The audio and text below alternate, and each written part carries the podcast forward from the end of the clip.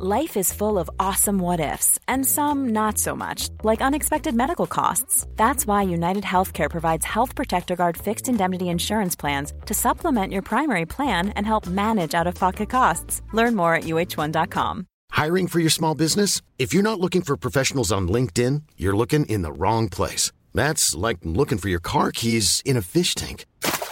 LinkedIn helps you hire professionals you can't find anywhere else, even those who aren't actively searching for a new job but might be open to the perfect role. In a given month, over 70% of LinkedIn users don't even visit other leading job sites. So start looking in the right place. With LinkedIn, you can hire professionals like a professional. Post your free job on linkedin.com slash people today. Hey, Dave. Yeah, Randy. Since we founded Bombas, we've always said our socks, underwear, and T-shirts are super soft. Any new ideas? Maybe sublimely soft. Or disgustingly cozy. Wait, what? I got it. Bombas. Absurdly comfortable essentials for yourself And for those facing homelessness. because one purchased equals one donated. Wow, did we just write an ad? Yes. Bombas. Big comfort for everyone. Go to bombas.com slash ACAST and use code ACAST for 20% off your first purchase.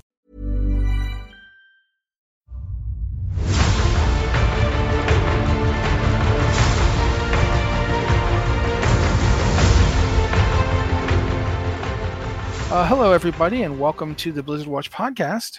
I'm Matt. I'm your host, and with me this week are my two fantastic co-hosts, Liz Harper and Joe Perez. Sorry that I hiccuped there; that was awful. Um, you guys say hi, greet people, t- you know, do a brief thing. And we'll we'll, we'll go into the the top stories because there's quite a bit to talk about. There is. Hello? Also, hi. I got nothing. That's all. I'm just saying hello. You told me to say hello. I did the thing, Matt. I heard you, man. The problem is that I have to turn the master volume down in the game so people can hear us and not the sweeping music of Stormwind. Uh, so I was hoping to get a little bit more time to do that. Anyway, there we did. We can now talk about the various things that are going on, including the first thing we're going to talk about, just because it took me by such surprise. Uh, Hearthstone Mercenaries is going into maintenance mode, which I mean, I guess I I, I didn't see this coming. Uh, Joe, I don't think you ever played it or cared about it. Not Uh, really. but Liz, I know you did at least a little. Uh, why don't you talk a little bit about what you felt about hearing this, and then I'll talk about what I felt because you know probably we're equally surprised. Yeah, I mean, I was surprised, but also I kind of hated Hearthstone Mercenaries. Like it was, it was uh reasonably fun, but the gameplay loop was to grind a lot or to spend a lot of money, so you did not have to grind so much. I think that, And um, that- that's something I want to talk to. I'm going to try to remember to come back on that. Go ahead. I- I mean that's that was kind of the whole problem with the mode was it felt like a game built to extract money for you from you not a game built to have fun. And it had many many microtransactions that they would continually push on you. Every hero you had to collect them and you collected each hero from uh, buying card packs which would contain mercenaries and they were random so you would keep buying card packs hoping you got the appropriate mercenaries and then each mercenary had to be leveled individually and their skills had to be leveled individually and leveling their skills cost mercenary coins. But there weren't just a single set of mercenary coins. There were like Jaina coins and Illidan coins and it's just everyone had their own special coins and you needed to collect hundreds and hundreds of these coins. I think uh a thousand, two thousand, something like that to level your mercenary to max. And uh, you know, each mission you did in mercenaries, you would complete it and you might get 20 coins. And the coins were semi-random, like they could drop each mission had a specific hero they would drop coins for. And you would just you would do these missions which would take you like maybe 20 minutes to get all the way through and then you would get 20 coins and then you would have to do that like 30 40 times to get enough coins to completely level everything up. It was it was such a grind. And i mean you needed really specific combinations of mercenaries specific compositions to defeat different challenges in the game. And if you didn't have that mercenary or you didn't have them leveled up then it's like, okay, I'm going back to the beginning and I'm doing the grind. And it could, it would take forever.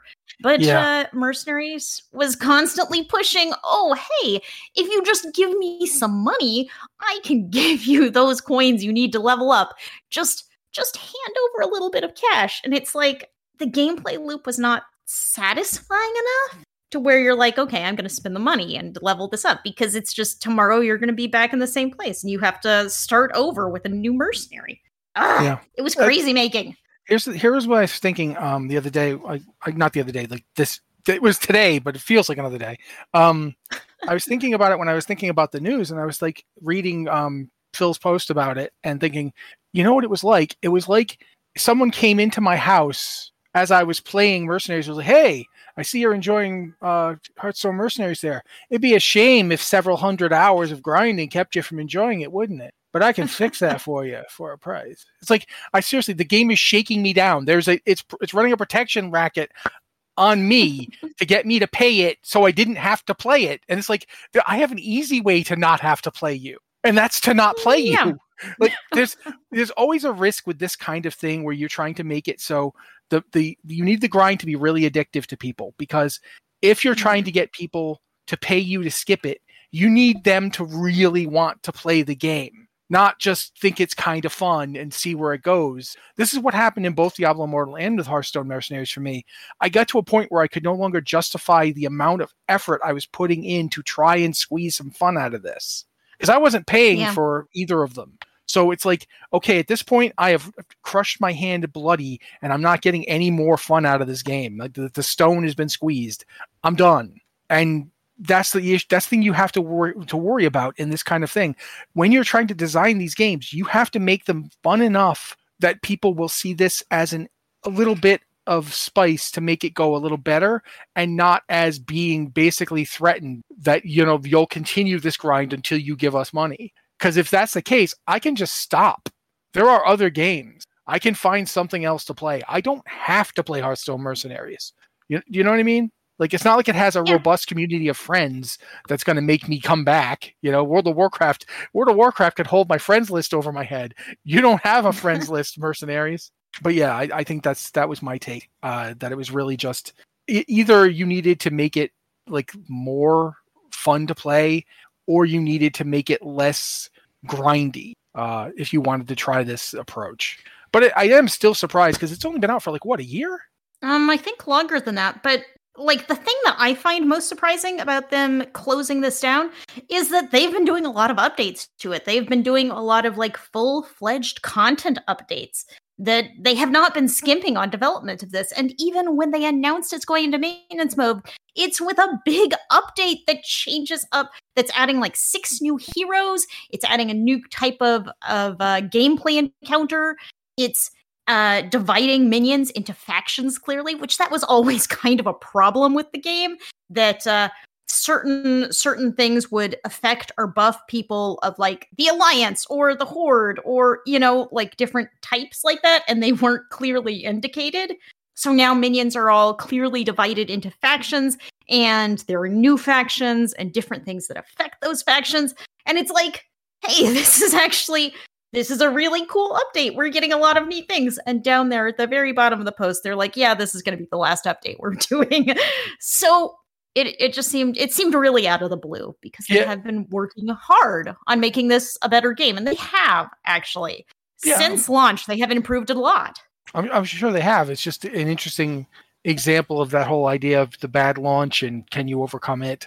Uh you know player expectation. We've seen it before. I don't I wanna say it was a bad launch. had- yeah yeah It's i don't just- think it had a bad launch. Just they've they've really improved it as it went. They've refined it and made it better more fun easier to advance because like one of the things when it launched one of the ways to level your mercenaries well the primary way to level everyone up was to do these quests. And every day you would get a certain number of random quests for a random mercenary. But like today you might get a random quest for this guy and you would complete that. And then you would get a random quest for a different guy the next day so leveling one mercenary was really really hard yeah i want to level just my yeah I want to level my Yeah, Hammer and- Girl, but I can't because I don't keep not getting quests for Hammer Girl. I'm sorry, that's what I call her, just Hammer Girl. So I, I I liked Hammer Girl, um, but I you know, And it- so At some point, they changed that to where if you get the first quest, once you complete the first quest, you'll get the second one and the third one, and the you know until you finish their entire quest chain.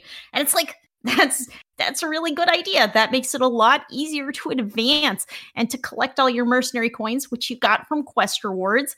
I mean, they've really done some good things with the game, but now the, the party's over. this has me wondering, and uh, I think Joe can actually comment on this one. How much of this do you think is aimed at the the idea that Hearthstone is less a card game nowadays and more multiple games, like like a trench coat situation? Like, do you think that there's like a certain amount of let's get back to designing like systems we know people are enjoying and that are integral to the brand, for lack of a better word? Like, you know, this is a card game, so we're going to work on the actual card game stuff. And Battlegrounds, we don't understand how that got popular in the first place, but we're going to ride it because it is.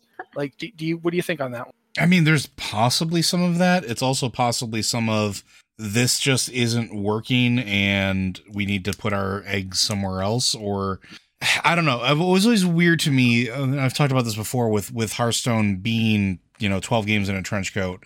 Um, you know, it seems to lack sort of that focus and I think part of the charm that made Hearthstone as good as it was the first time around and what made it such a popular uh, game was it was a simple, addictive card game that had a low barrier to entry. And so people could play it on their mobile devices. They could play it for 10 minutes at a time. They could, you know, play it when they were doing nothing else or, or whatever the case is and just had a few minutes to, to, to spare and kill. And uh, adding these modes in kind of takes away from that, right? Like Liz is talking about how grindy it was. I think that that plays a huge factor in it. And I think uh, that maybe it's a cost analysis of is this too grindy for our, our average player? Was the engagement not what we thought it was going to be? And the answer is probably no. It probably wasn't what they wanted. So they moved. They're moving away from it. Like I'm not. I would not be surprised if it was just quote unquote underperforming because of how it was designed. And thus getting put into maintenance mode where people who enjoy it, because there are people who do enjoy it, can keep playing what they have, but there's no active development anymore because they need to put resources, like you said, Matt, maybe back into the core of the game, make it enjoyable again. Uh, especially now because there's a lot of card games coming out. Like I was just talking about the the new Magic the Gathering release that just happened, you know, a couple days ago at this point, and we have Disney's game coming out, Lorcana, relatively soon. Uh, we have we have Magic the Gathering's Arena uh, that's becoming incredibly popular and one of the most popular mobile card game things out there right now. Like there's a lot of things that are are competition for Hearthstone in the very very near future. So maybe focusing on the core card mechanics of it and the core gameplay that made popular in the first place isn't necessarily a bad idea. I'm going to say one of those competitors is Marvel Snap. Uh, Liz, you've been playing Marvel Snap, right? Uh yeah, I've been playing more of it lately. I'm not really far along in the game, but yeah, I've been playing some. I think I saw you um, in work chat talking about how the monetization for Marvel Snap isn't much different than, say, uh, Diablo Immortal or even Hearthstone Mercenaries, but Snap seems to not have be having the problem of of people not being willing to put up with it. Uh, do you got any thoughts on that, or am I just nuts? No, I mean, I think it's weird because Snap does do a lot of these things that we find annoying about monetization and other games. You have a daily free reward, but you have to go into the shop and claim it, and it gives you a little notification. Come over into the shop and get your daily reward. And you have to, it's not like at the top of the shop, you have to scroll through all of these things they're tempting you to buy including a $100 bundle of in game currency, which a lot of mobile games have huge bundles for in game currency. And I can't imagine dropping $100 on any mobile game in game currency. But that's another thing. Um, it has you advance through the game by upgrading your collection level. And as you upgrade your collection level, you collect random cards, but you're going to eventually hit a difficulty level where you need different cards. Any card game has it's like you need certain decks, certain compositions, which are really going to be strong. And if you don't hit the good luck and get those cards as you advance your collection level, it's you're just going to be out of luck. and you also you advance your collection level. You collect, uh, you get a card, and then you like level up that card. And each time you level up the card, it gets more expensive. So it like it gets harder to advance as you continue and you collect new cards of course which start at their basic level and you advance those new cards up to get more collection levels to unlock more cards but it it does turn into a big grind that you could bypass that all if you just paid a little bit of money or maybe a whole lot of money. So it it feels like a really this is like your really common mobile game mechanic is you want a game that is fun enough that people are going to go in and want to keep playing it and they enjoy playing it so much they will actually want to pay you money so they don't have to do the boring parts but they can do the fun parts and this is actually yeah. something i'm this is something i'm really worried about with uh, warcraft arclight rumble which is still in beta we haven't heard much about it lately because i've i've done some beta testing for arclight rumble and it is super fun. The game is so much fun. I love playing this game, but you hit these like break points, like hard walls where it like the difficulty ramps up or you need really specific compositions of heroes and minions to get past this or you need to level things up but it's all kind of random what minions you can buy it's random which minions you get quests for so you can level them up and make them more powerful and of course, all of that is something you can bypass by spending a little bit of money. And uh, I mean, that one may actually hit kind of a sweet spot for Blizzard, maybe not for us, because it is fun enough that you want to, you know, get that edge and get that advancement without grinding. So I think it's really tempting to spend money there. And uh, so I kind of I, I kind of have a lot of trepidation about that one. That leads me to ask this question that I just occurred to me as you were talking. Um, how how similar was Mercenaries and Ar- Arclight Rumble in terms of what they're actually getting you to do? I know the gameplay is different, but it's still basically you know get these random people and fight battles with them, right? Um, like I haven't. I got, you know, disclaimer: I have not gotten to play Arclight Rumble. I mean, if you break it down to its base level, it's like, yes, you're collecting a team, you're building this team of minions that are going to go fight an enemy team. But uh, uh, in Hearthstone Mercenaries, it did go very much on kind of the card style gameplay where you're like, it's turn based and you're you're playing your different minions, you're picking which abilities they use each turn. In Arclight Rumble, it's um it's not turn based for one it's all happening live and your your minions are going up and fighting and you kind of set them on a path and they go that way and you can tell them to do specific things at specific points you can kind of you can send them choose to send them one direction or the other but they're kind of they're kind of doing their own thing you you just sort of you set them down and let them go and you have a few choices and uh, sometimes that works better for you than others but it's a lot uh, it's a much more fast paced because it's live and you know there's always something happening. There's always a little bit of action going on. But do you think maybe it's possible that one of the reasons we got this announcement was because blizzard was like look we, we have two games and we really we want development on this new one coming out to be good.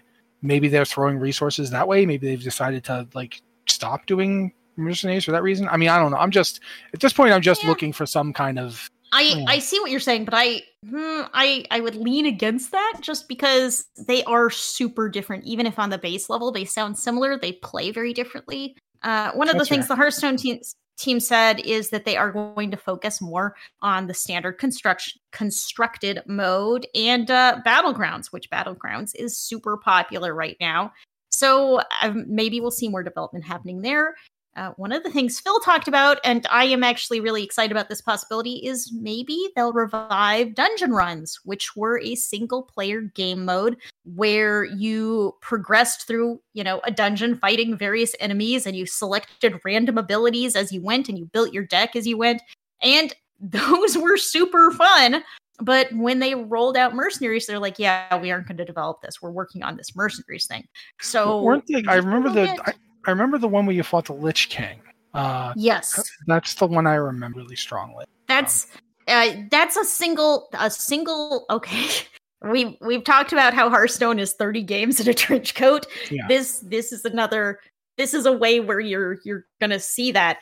Uh, so like the you fight the Lich King, that was kind of a single player adventure thing. Dungeon runs, and there were a few variations on this. Uh, the Witchlight. Oh wow, Witchlight. Yeah. That's not the right word. Uh, y'all know know, what I'm talking talking about, about.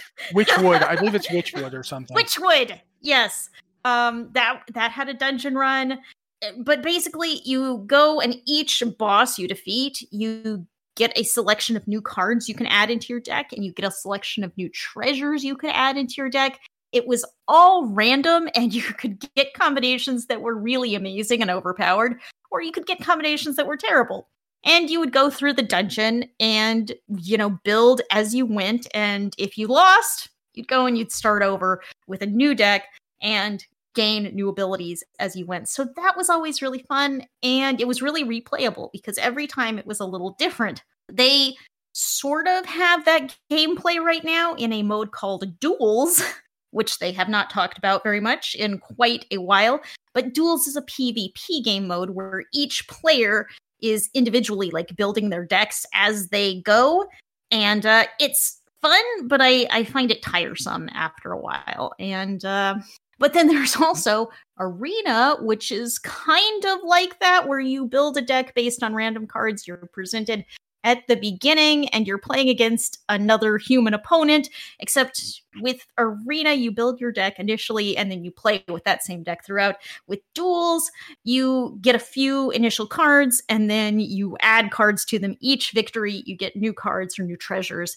And you see what I'm saying? It's very complicated how many Hearthstone Yeah. game modes there are. So maybe it's I wonder best. how many yeah. people I, I wonder how many people really understand how much is going on in this game. And you know, maybe they do need to focus. It does kind of feel like sometimes they throw out a new game mode and then they ignore it. Well, yeah, you were just talking about like you were just talking about the dungeon thing, and and I brought up something that wasn't the dungeon thing that I thought was the Yeah. dungeon thing because they have so many things. But yeah, I, there, I think there are so many things. yeah, I think at this point though we could end up this with this being the the Hearthstone podcast. Yeah. I don't, not Yeah, we necessarily against that, but we should probably talk about at least a couple other things. Diablo 2 is going to have its patch 2.6 on uh, the 16th of February, and that's also when the ladder season 3 is going to start. Uh, we actually had a bit of back and forth on that back in this is some inside baseball. We were trying to figure out if they did that for Diablo 2 because they don't do that for Diablo 3, and we were like, I, I mean, I think they do, but we eventually did figure out that yes, they do do that. Um, and what's interesting about the the new season, season three is also going to be when we get the new rune words. There's a, a, a I think about eight total, maybe more, uh, coming in. That's that's some interesting new gameplay for Diablo two. Uh, that's really just kind of cool to me that Diablo 2's patch 2.6 is coming. It's going to have a new ladder season. It's going to have new content uh, in the form of these new rune words. This is a game that came out in 2000. Um, so yeah, Yep. it is interesting to see this. Joe, I know you've played a lot more Diablo 2 than I have, and I've played a fair amount. Um, where do you see this going? Like, are, are we going to see like more patches for Diablo 2? Do you think it's going to just keep being developed like this? I think if it continues to be as popular as it is, which it is fairly popular from my understanding, I think it would not be out of the possibility of it continuing to receive uh, periodic updates like this or continued development. I think that it's. I personally think it's a good idea if you like you have the bandwidth to do so because there's Diablo 2 is is what I would refer to as almost an evergreen game, right? Uh even though it's almost 23 years old, 25 years old at this point, like it's it's old. What they did with the updating it, bringing it over to be able to play on the the new network standards that we have and everything else, revitalized the game that was a lot of people's like just absolute favorites. Um, and I know I've heard some people talk about like, well, you know, continue to develop it is like continuing to develop its, its own competition for Diablo 4. And it's like, no, they're they're still two completely different games. And not everybody who wants to play like, and I use Diablo 3 as an example. Diablo 3 tends to be a lot more frantic of a pace. Um, it's not necessarily as deliberate of a dungeon crawl uh, as Diablo 2, and certainly not as much as Diablo 1 was. And Diablo 2 is sort of that sweet spot between how slow Diablo 1 was and how fast Diablo 3 is. And I don't think Diablo 4 is going to be any slower than than Diablo 3 was. So I personally think it's a good idea if they were to keep uh, putting some effort into this because then you still got those players that don't want something necessarily as as frantic or as hectic as Diablo 3 or 4 playing your content and consuming it and invariably those are people that spend money on your, you know, various offerings. So mm-hmm. I, I, will say this as somebody who played a demo that's at this point 4 years old. Um I would have called the Diablo 4 style punctuated equilibrium where it sometimes plays a little sl- like slower than Diablo 3 and then goes into a oh god all my stuff is up boom mode and then it goes back to being a little bit slow. but again 4 years ago so take it take it with a grain this does lead me though into this idea that you could theoretically actually have four Diablo games in development at once mm-hmm. this year because the other thing, while we know about Diablo 2's season, we know when it's going to be. It's going to be on the 16th. We don't know when Diablo 3 is going to have its patch for season 28, the 2.7.5 PTRs, I think ending as we're recording this. Um, it will end mm-hmm. today, unless, of course, some huge bug comes up and they have to roll it on, but doesn't look like that's happening. Season 28 is going to be an incredibly complex season. It's it's like you talk about the metagame for seasons. The met, season 28 has a metagame for its metagame. Um, so it's possible this is the this is it for Diablo 3 development, but it's also possible it isn't because a lot of people still play it. Like a lot of people are playing Diablo 3. Uh, I play Diablo 3 routinely.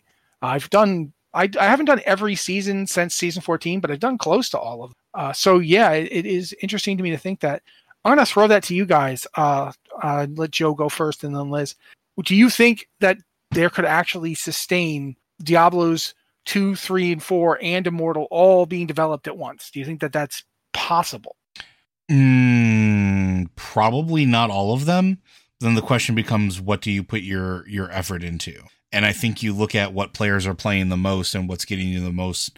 I, from a corporate level, they'd say return on investment, but you you got to look at what players are actually playing, right? So if Diablo Four comes out and people stop playing Diablo Three, at such a large level uh, compared to like you know now obviously then do you continue to put a lot of development time into it or do you walk that back and maybe not put it into development mode but maybe the updates come a little bit further between each other uh, if it turns out that Diablo 2 Remastered is the most played Diablo game, do you put more resources behind it? it it's questions that I don't know the answers to from a corporate standpoint because I don't know what the initiative is behind Diablo. Do they want it to be, in, you know, are they looking at profits like they did when Diablo 3 first released? Are they looking at player engagement? Are they looking at, uh, you know, long term viability of the game? So I don't know, but I think it's you. You look at what players are playing and you actively develop for where the player base is, and you know maybe take a look at the other ones and don't sunset them, but step away from them and make them not as higher priority to update, if that makes sense, unless there's a bug. Yeah, I think it makes sense. Liz? Um, I think they're definitely going to keep Diablo 2, 2 running and with updates. I mean, they aren't doing huge revolutionary updates to Diablo 2, but they are spending some development time and they're keeping seasons going and they're they are making changes to the game, which is super interesting and fun that they're continuing forward development. And I also think Diablo 2 is different enough that you can do that and you know still have something unique. When uh diablo 4 comes out i would think they're going to they're going to look at conversions. You know how many people are going from diablo 3 to diablo 4 how many people are still playing diablo 3 because we're probably going to still have season 28 going on when we get to diablo 4 are people still playing this? Are people still interested in playing this? And if people are, like if there's if there's a split in the player base, maybe you do keep doing Diablo seasons. Diablo 3 has not had a huge de- does not have a huge development cycle. It's like every 3 or 4 months they add a new feature and it's a cool new season and it's fun. So, I mean, I just think it depends. If they find a lot of people are still playing Diablo 3, maybe they decide, okay, we're going to sink some resources into making another Diablo 3 season. But I think if everyone moves to Diablo 4 or the gameplay loop of Diablo 4 feels really similar to Diablo 3, then they, you know, Diablo 3 may go out uh, into maintenance mode itself and take a long, a long nap. Of course, Diablo 2, the original Diablo 2 was still running when they put out Diablo 2 Resurrected. It's could potentially just hang out and be a game that people keep playing, even though there's no active development. Yeah, I mean, and one of the things that I keep thinking about is uh, um, the idea that you could theoretically see uh, people there. Are, I don't know how to put this without sounding like I'm I'm I'm bagging on them, and that's not the case. But which witch hunter, not witch hunter, witch doctor, and demon hunter players are not happy that they're not going to get to be in Diablo uh, four. Mm, that's true. And you think that witch doctors are the least played class because they are, but the people who do play them absolutely love them. And it's like, could Diablo three be sustained entirely on the spite of of you know witch doctor players? I, I it, who knows? I mean, it, I don't know how many there are, but yeah, I mean, it's one of those things that I, I have been thinking of. But yeah, the the idea that we could have multiple, you know, of course, with the way NetEase and stuff is going with that, maybe Diablo Immortal's the one that's not going to be around. Uh, yeah, That is that is actually a really good point too. We don't know what Diablo Immortal is going to look like in this coming year and and how that's going to shake out, especially because I mean the the Chinese and the Asian market is really big for Immortal. Like Mhm. it, it's it's not an insignificant portion of the uh their player base, so it's something to watch. One one thing we don't know is we don't know when Blizzard's contract with NetEase expires. We don't know when that's going to be an issue for Diablo. That's or true. anyone out there listening who has not been keeping up, Blizzard's operations in China have ceased, except for Diablo Immortal, because their contract with NetEase expired for all of those games. So you can't play World of Warcraft, you can't play Overwatch in China. It's just these games don't exist. They need a Chinese partner to distribute their games. And uh, right now, they don't have one. But Diablo Immortal was under a different licensing agreement, and so it is still running. So I, I mean, maybe that's maybe that's not going to be an issue for several more years. We don't know. it's entirely possible because NetEase developed it uh, that the Hmm, yeah. contract is significantly different in other ways as well. We, we don't know. Perhaps it's more perhaps it's more lucrative for NetEase. They might be getting more out of it. Uh, I think the big the big stumbling block on the licensing agreement was money, as is often the case. So who knows? We we do not know. It's just something to think about as we go future. But uh, I should mention, since we just talked about it briefly, Overwatch season three is starting today as we're recording this, February seventh. Um, a lot of stuff in that. Uh, I saw the Amaterasu skin for Kiriko. Uh, it's Kiriko, right? It's not Kimiko. I always want to call it Kimiko. Kiriko, yeah. Kiriko, yeah. So there's an Amaterasu skin for her, which is interesting because they had the Olympus thing fairly recently, and now they're they're pulling in gods from other religious and mythological traditions, which is you know no problem for me. I'm I'm happy for that. Let's let's get some Celtics and, and uh, Egyptian stuff up there. But I, I we know that they're bringing the credits back. We talked about that last week. I think it's all you know. Time melts into like a rich porridge in my head, but nevertheless, w- where do you guys think is going on with Overwatch? Like, how how is season three going to work out? What do you, what what do you feel like needs to happen right now for this game? Oh, none of us play it, so you don't have to Um, go on for the in the long detail. I still can't play it. I mean, Sorry. I think the big problem with Overwatch 2 is that it doesn't feel as rewarding as Overwatch 1. I mean, yeah, Overwatch 1 had loot boxes and it was totally random, but Overwatch 2 has a battle pass and you progress through the battle pass and you do quests and you earn things as you go, but you don't you don't necessarily get as much out of that battle pass. So they added uh in Overwatch 1 credits were kind of that was your currency and that was removed in Overwatch 2, but now it's been added back to Overwatch 2 as a currency you are awarded on the battle pass which you can use to buy legendary skins. But it's if you do the whole battle pass, you'll get enough credits to buy one skin, I believe. So that's that's still not a lot. Uh, I think I think mostly Overwatch players just you know they want Overwatch 2 to feel as rewarding as Overwatch 1 and I don't think it does. And that's I blame that on it being a free to play game, which means they're just they're trying to get you to pay for everything one at a time. Fair, Liz. Uh, Liz, you are Liz. Joe, anything else?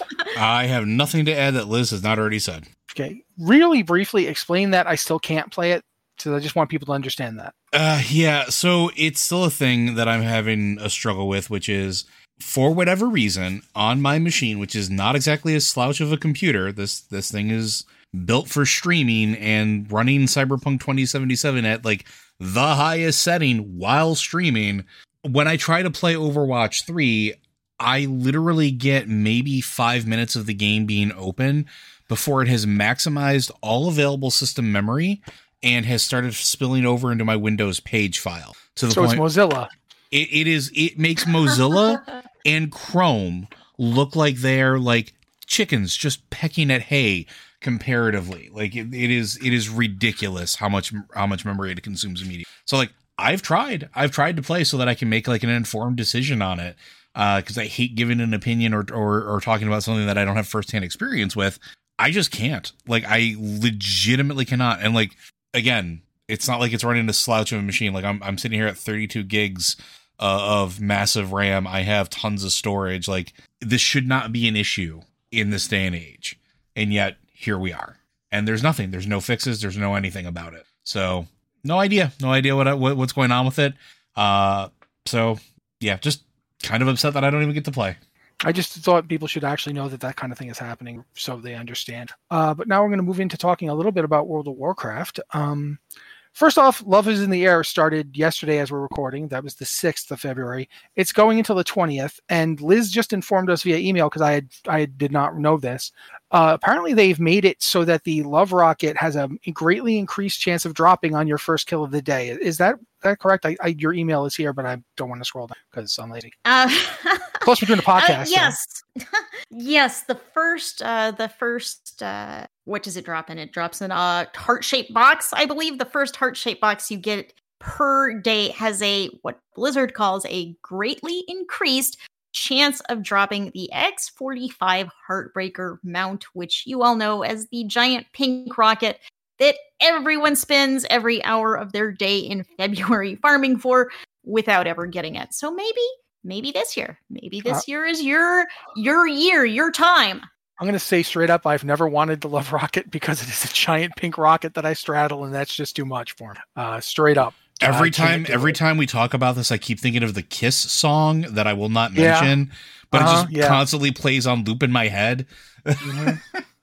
it's just, yeah, no, I, I don't want it. Um, but I get why people want it. There's mount collectors who just want every mount, and there's people who love the idea of this ridiculous thing. And it is a ridiculous thing, but you know, that's a lot of stuff in World of Warcraft is ridiculous. That's great. But so yeah, if you're trying to get it, at least you, once a day, you should try because you've got a greatly increased chance. Apparently, is that per character or per account? It sounds like, from my understanding, it sounds like it's per account. I could be wrong though. Yeah, I think it would make sense for them to do it by account because it's an account wide mount, and players have been cycling through alts like crazy to go get it and farm it in the mm-hmm. past. Oh so yeah. making it an increased chance in your first kill per uh, like per account per day would make more sense than yeah. because then you don't feel like you got to go swap and kill it again on another, yet Exactly, another character. yeah. Yeah, Well, but that's why I asked. it does because- sound it it does sound like you can farm it if you want to. You can keep killing it over and over again with all of your alts. Yeah, but you don't Oh, get yeah, the you increased chance. Yeah. Yeah, they they specify that the first drop of the day you get an increased chance. Yeah, that makes Which- sense. Uh which could still be really low. We do not know. But while we're talking about all that, we do also know that on the 16th, which is apparently going to be a pretty busy day for Blizzard, um, they're lifting the Valor and Conquest caps for season one of Dragonflight. If you've been riding up to the cap every week trying to get more Valor to upgrade your gear, that's going away. Uh, as of the 16th, which I believe is next week, because yeah, Yeah. the 14th Next will week be Thursday because the fifteenth is my birthday. That. That's what they do to you. They, they, they play games with your heart. Yep. uh, literally in this case. Um, but yeah, they're lifting the Valor and Conquest caps. So if you decide I'm going to run 100 Mythic Dungeons, well, hopefully someone will stop you. But you know, you'll need to eat and, and use the bathroom, guys. Don't don't run 100 Mythic Dungeons. Run a few. But regardless, you you can do so and get Valor for every single one of them, allowing you to basically just have as much Valor as you can get. Uh, and the same with Conquest. You can you can run solo shuffle until your fingers bleed and your eyes scream. You can go do arenas until your you know loved ones try to find out what happened to you and why no one's heard from you in a year.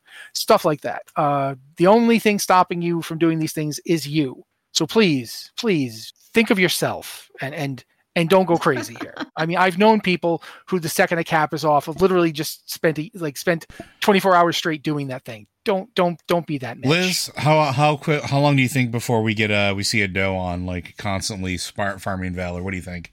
Uh, I mean, doesn't doesn't he already do that? That's kind of what it feels like with the. that we our guild has a group of people who are just they seem to always be doing mythic plus and i'm like i cannot maintain that level of time or enthusiasm but some people really enjoy it more So, yeah. power to them now they can get more upgrades Uh, please remember to use the facilities and get food and get up and walk around a little bit. You know, these are all important things. We're all getting older, guys. You, you can't just sit there for 20 hours and you, you actually need to get up and move around or your body will hurt you. So just just a, a tip from old Grouchy here. Keep that in mind. but while we know that that's happening, uh, we should probably talk about the uh, the class changes coming in. I think today, uh, 10.0.5. Uh, maintenance was when they would have already been introduced. These are changes that were originally in 10.0.7's PTR, and now they're being introduced in 10.0.5. So they're still on the 10.0.7 PTR, but they're part of the the game right now. Though uh, I looked at them; they mostly seem to be damage fixes. Uh, they they're interesting. Um, I don't have any like really trenchant criticism about them based on one brief reading. I think if I were a blood DK, I'd be real happy. Um, which you know, quite frankly, blood DKs are cool. I, I have a blood DK. I, I should use it more. Um, so yeah, I didn't. I didn't see anything in here that really grabbed my attention though. Liz, did you? Joe? I'll take my i I'll my, take my ten percent. my biggest my biggest problem with this patch is that when uh, they they wrote the hotfix notes for this, my guild leader came on and said, "Hey, Liz, you're getting a nerf." Uh, wait, hey, Liz, you're getting a buff. And I scrolled through. I'm like, wow, I'm getting a buff. What am I getting? And it's it's a buff for fists. So uh, that's my my heart fell. If it, it Oh, that was a Shaman are roller actually coaster, man. That was. I know, like, I know. You're getting nerfed. No, you're getting buffed, but it's not a good buff. Wow. We're, we're up. We're down. I, Go ahead. Go ahead, Oh. Joe. or- I mean, mine's easy. I'm just getting a temp, like a ten percent healing buff to uh, like what three things. So overall Healing healing, surge. surge. chain heal is getting a ten percent buff, and for restoration, healing wave, healing rain, and overflowing shores is going to be increased by ten percent. I'll, I'll take whatever I can get at this point. Close that gap with evokers. That's that's what I want. Uh, I I don't think it's possible in Gap with Yeah, Evokers. They for- are just For those they're you, way up there. for those of you at home, like I'm not a bad healer. Liz is not a bad healer. And yet evokers I- no no, stop stop. You are not a bad healer. Shush. uh evokers, like our, our guild leader uh is is an evoker who I don't think I've really known stop to heal very often uh prior to this. On average, he hits about 30k heal per second more than we do. On average. That's why I'm like, give give us buffs. I need them. Close the gap just a little bit. Just, just let me feel like it's possible that I can catch up and surpass just, just give me that little hint of possibility, please. I, I find myself wondering how much of that is the raw ability to cast on the move. It, a lot of it, almost all of it. Have. Almost I mean, all of it. I I played a, a uh, I want to say resto evoker. That's not what they're called. Um, Preservation. whatever the healing Preservation. I played a pres- preservation evoker on the uh, beta, and I didn't I didn't like it enough to switch to it or anything. But my God, the sheer mo- mobility of them and the damage ability while healing were Yeah. both like crazy. I was like, I cannot believe I It- can do this much damage while I'm healing things. it is it is a Yeah. massive boon to healing classes. Like even druids who are very mobile healers, even they're getting outperformed by evokers, which is ridiculous. And it's because it's just they have so many options for like big bomb heals on the move. So Yeah, yeah, it it is something I noticed and thought, wow, this is amazing. So, so I'll take my ten percent. I'm going to be happy. I'm going to be grateful. I'm gonna, I'm going to drink from that cup. Uh, I'm secretly going to hold out that cup when, and, and beg for more later. But I'll Please, take my ten percent can I now. Have some more. Yeah. yeah. but yeah, I think that yeah, with that, that's basically. Oh, go ahead, Liz. One one thing I am way more excited about, which came out uh, like really right before the podcast, is uh paladin changes in patch 10.0.7. They are doing a big rework of retribution, but they're also doing um they're doing some other changes and we don't have the full picture yet but one of the things they are doing is moving divine toll to the class tree instead of being on each individual spec tree, which was always a little weird. Uh, it's being moved to the Yeah. class tree, and that's gonna. I think that's gonna be interesting. It's going to open some interesting possibilities up in how our spec trees work. I'm really looking forward to seeing what Holy Spec Tree is going to look like, how they're rearranging things. And it also looks like they're actually making Retribution Aura useful, for which I think that's very interesting. Because one of the things I don't like about Paladins in general is you have four different auras and only one of them is ever useful to anyone. Yeah, here's the one So where nobody, like- you take less damage. Hope you like it because that's Yeah. the one you're getting. well, that that's the only one that gives us any value whatsoever. So yeah, that's the one I'm clicking. No, that's fair. I, I'm look forward to seeing it. Maybe I'll actually start leveling my paladin who has been sitting there after my four warrior burst to 70. The paladin's been like, "It's my turn now, right?" No, why not? I'm right here. You you you took me through all the pre-expansion events. I'm set to go. Yeah, yeah. I, I'm just. I hate you. Yeah, you should. But uh, at this point, we should move on. Um, possibly get to actually some questions this week. Um, as is usually the case, if you've got a question for the show, you can send it to podcast at blizzardwatch.com. That's the email address for the show. Uh, please let us know what's for this show and not the other shows, because at this point, Lore Watch has become this gigantic behemoth, and I can't possibly hope to defeat it. Uh, so you gotta gotta please let me know if the question is for this show. Otherwise, I'm just stealing questions from Lore Watch. I didn't do that this week, but man, it was tempting. I just knew Joe would we we me. fluctuate. Like some weeks, some weeks I have to steal from the main show. Some weeks Matt has to steal from the lore show. It but but I don't I don't care. I just complain about the stuff that affects me personally. Uh, so, but anyway, um, if you don't want to use email, uh, there's there's our lovely Discord, which is a nice community full of great people. So if you want to hang out and chat with us, you know, sometimes we even like talk there. Well, I, I do occasionally. I think Joe talks a lot more, and Liz, of course, because she's kind of in charge and has to. But I I'm very bad at being social, so I hide a lot, and then I come on and go, here's a lot of transmogs, and then I go back into my cave like a Punxsutawney Phil of transmog.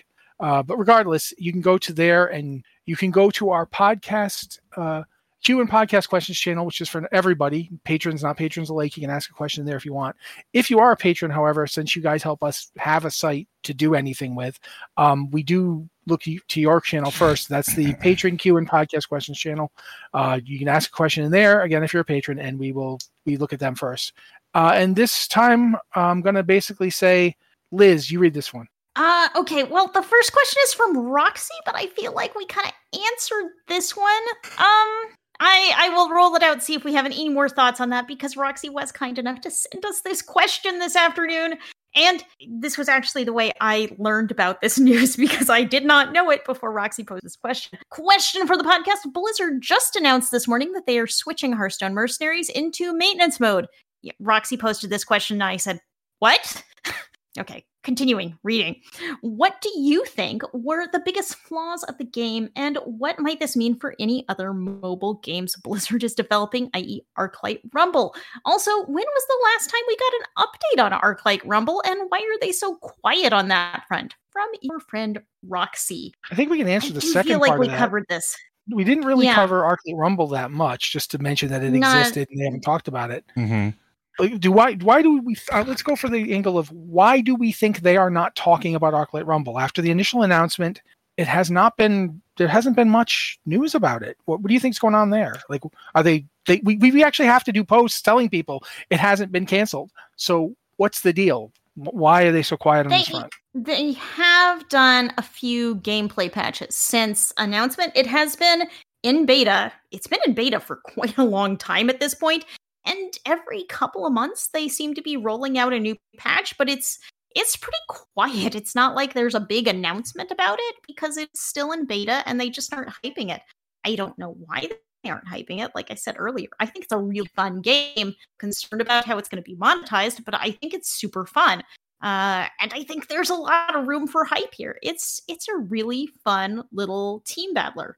I think it has to do with them figuring out licensing. So Hmm. I, I think that a lot of the lack of hype is them still going through and trying to figure out how it's going to be distributed, where it's going to be going through, what hoops they have to go through in order to uh, get it approved, and also because the game isn't released yet, if it's going to release or is involved in like the auspice of uh, whether or not uh, Microsoft slash purchasing Activision Blizzard uh, or ABK is constituting a monopoly. I'm not sure that they can do a whole lot with it still right now because there was no release date announced. There was no like it's ready to go or anything like that. And that might affect how licensing is perceived or how licensing is doled out, like whether or not it can go to the Apple store or in the, the Android Play or the Google Play store and things like that. So there might be an element of uncertainty with everything else that's going on. So that might be why we haven't heard a whole lot about it and why it's not super hyped. They might not know. Also, the stuff with NetEase may have thrown some of that into uh, question as well, because if they don't have a distributor for what is probably the largest mobile market, what are they going to do?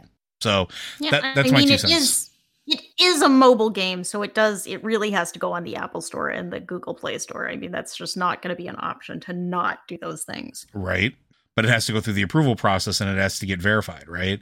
So like if anything is preventing it from doing so, that that that puts a damper on it. But they could still hype it. They could still make posts about it. They and they just aren't. They haven't even since it's like there was an initial wave of beta invites and there's been you know nothing yeah. since then so it's just very strange but i mean is it though like look at how players react to when something does get hyped and then has to get pushed back right? Versus if you don't know what's going on with it and you don't have a solid idea or plans have changed, not hyping it until you know what's going on because pushing it back might be more detrimental to the release of it than just not getting the hype up in the first place.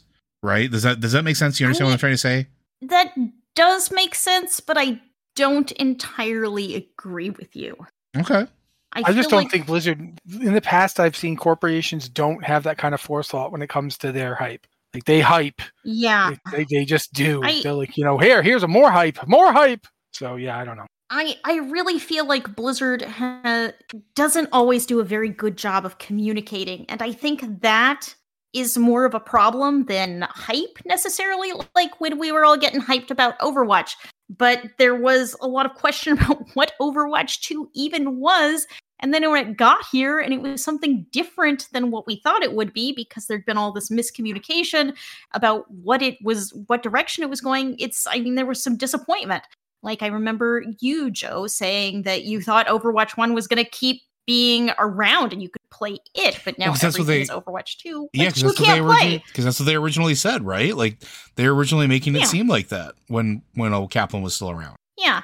And I think the community is part of the problem because we do latch on to things developers say and we, oh, we do. get Absolutely. really angry and yell at people and make it really unpleasant and that makes developers not want to tell us anything which makes us even more likely to grab onto the littlest scrap of information and hang on to it like it's the gospel. But like it's it's a it's a perpetuating cycle. The fact that developers don't talk to us means that we cling on to every little bit of information means that we get really upset when things change because we didn't know anything about this. It's just very sudden we heard this like we saw this in a tweet that was mentioned like 3 months ago and we haven't heard anything else so we're just clinging to this.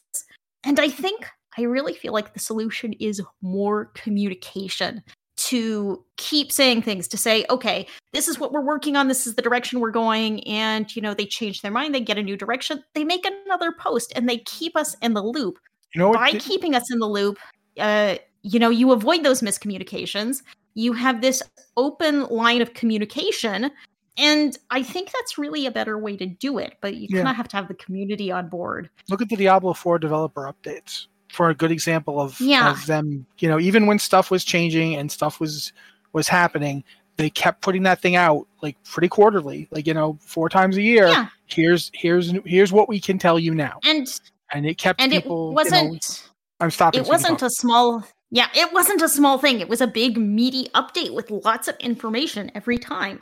Mm-hmm. And for that matter, some of it changed. Like the, yeah. there's been like iteration throughout. Uh, I remember the big change was like, oh, these items aren't working the way we want them to, so we're making a change to how items will be working. And nobody got upset about it because it was just put there. It was just flat out, this is what we're doing, this is why we're doing it. I'm not saying that they have to do that for everything, but I'm saying that that's a good model to follow if you do so. Um, having those updates really did, I think, keep the Diablo 4 uh, pace on an even keel. For, but I think at this point we got time for one more, and Joe's here. So, Joe, read the next one, please. Okay, this comes from 6K. Uh, if the Emerald Dream is a spiritual background to our world that allows the great cycle to reset persist, is there an equivalent to that for the old gods that allows them to maintain in Immaterium?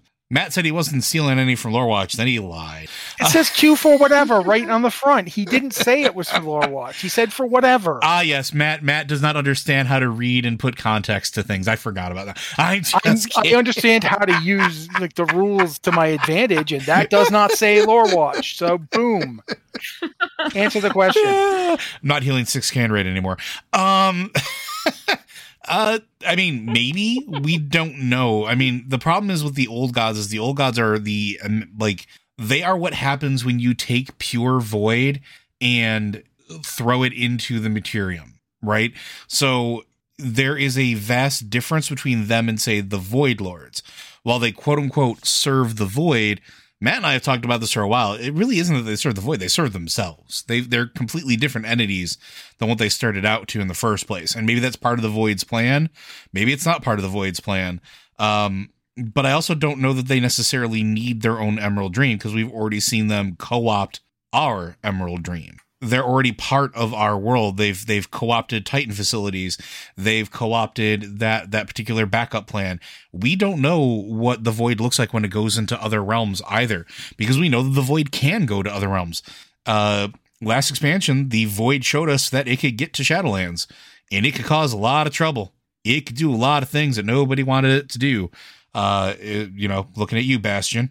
So, what if it goes somewhere else? What if it goes into the elemental plane of life? Where if it goes to uh, any of those other spheres of existence that are out there? What does that look like? What does what does a void entity staying there turn it into? But I, I think that's one of the most key important things to really bear in mind is that the old gods are not void. They are made of void, but they are different. They have evolved past Yeah. it. Another way to look at it is, is really simple. Void at its basic heart is non-existence. It, it's like a null sector. It's void. It is literally a void. There ain't, Mhm. there is it, it is nothing. It is nothing as a thing. Um, but you can't have nothing as a thing in the material ex- plane. You can't have it where things actually are because we don't li- we don't live in a, in a realm of ideas and concepts the way that people in the Shadowlands exist in such a place, and the other the, such cosmic planes are similar in that they are conceptual. But the the plane that Maz- that Azeroth is in is physical and and imminent, uh, and as a result of that, when you throw a void entity there, you'll notice that the the old gods are masters at twisting, co-opting, and corrupting, not at creating. They don't make things; they make things worse. They're like the Arthur Daniels Midland of of you know evil. so they're like Arthur Daniels. But regardless, they don't they don't make you know the N'raqi. They just corrupt like you know Azerothian life into the N'raqi. They don't make you know the the the Emerald Dream. They just turn part of it into the Rift of Aln. They don't make uh, their own plane of existence. They just grab hold of the ones the Titans are making. They they they twist things. They they're sim. I think it was they were called necrophotic symbiotic parasites. Mhm. That's what they are. They're parasites. They're they don't make anything. They just use what other things have made. So yeah, that would be. I don't think they have their own plane. I think they're more like a record scratch. Like to me, seriously, an old god is like a record scratch. You're listening to an album, and if you don't know what a record scratch was, re- music used to be played on wax discs, and the discs had little grooves in them that a needle would read and make the sound. I know it sounds insane, but this actually happened, and it's still happening in some places. Uh, but a record scratch would therefore, when the needle hit it, the scratch didn't have any design to it. It didn't have all the stuff you need to make a communicable sound. And so when the needle would hit it, it would just make a scratch noise or skip or otherwise be thrown off. That's the old gods. They are like a record scratch on the face of Azeroth. So yeah, that's me. I don't think Liz, I don't think you care, but if you do, now's a good time to talk. I have no idea. All of this flew right over my head because I don't do Warcraft lore. That's y'all's domain. I mean, I All think right. that's a lie considering uh, guild chat earlier today, but we're gonna we're not gonna get into that now. I there I know I know a lot about very tiny subsets of information that interest me and about the broader picture I know nothing. Man, Joe was playing inside baseball league. Unfair. But anyway, uh, okay, I think at this point, see, we are we are running out of time, so uh, I'm going to ask Joe to do his his big closing event, and then I will take us out of here. Sure. Blizzard Watch is made possible due to the generous contributions at patreon.com slash Blizzard Watch. Your continued support means this podcast signing community is able to thrive and grow. Blizzard Watch supporters enjoy exclusive benefits like early access to the podcast, better chance at having your question answered on our podcast with a queue, and an ads-free site experience. Thank you, Joe, and thank you, Liz. Uh, basically, because you made the entire first part of this podcast happen. Uh, it was great. Uh, I, I had to do as little as possible for like a solid 10 minutes, and I'm super happy about it. Uh, thank you both. Uh, and thank you for everyone who sent in a question, including uh, Jack Jack and LD Soth, who, once again, I didn't get to your questions. I'm sorry. I will roll them forward, I promise. Eventually, they will be answered. Uh, I will make this happen. Uh, but regardless, uh, thank you to everyone for listening and being here with us as we do the podcast. This has been the Blizzard Watch podcast. Uh, thank you guys again, and we'll be back next week.